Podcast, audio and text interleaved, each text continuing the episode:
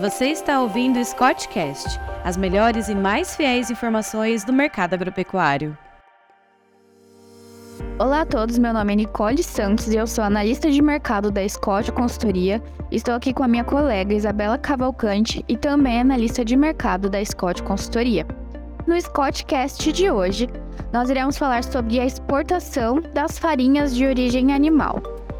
Bom, essas farinhas, elas representam uma fonte proteica muito grande, possuindo um teor de proteína bruta entre 35 e 55%, além de serem uma relevante fonte de minerais como cálcio e fósforo.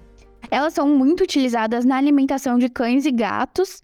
Dentre elas, a gente tem as farinhas de vísceras, farinha de carne e ossos, de penas e algumas outras que fazem parte desse setor. Então, Isabela, quais são as últimas notícias com relação à exportação? Então, Nicole, em 2022, os países que mais importaram farinha de origem animal do Brasil foram Colômbia, África do Sul, Chile, Malásia e Tailândia, o que gerou um faturamento de 19 milhões de dólares e uma exportação de 28 mil toneladas desse insumo. Já em 2023, até 18 de abril, os países que mais importaram insumo do Brasil foram Colômbia, Malásia, África do Sul, Tailândia e Chile, gerando um faturamento até o momento de 5 milhões de dólares e um volume de 6 mil toneladas exportadas.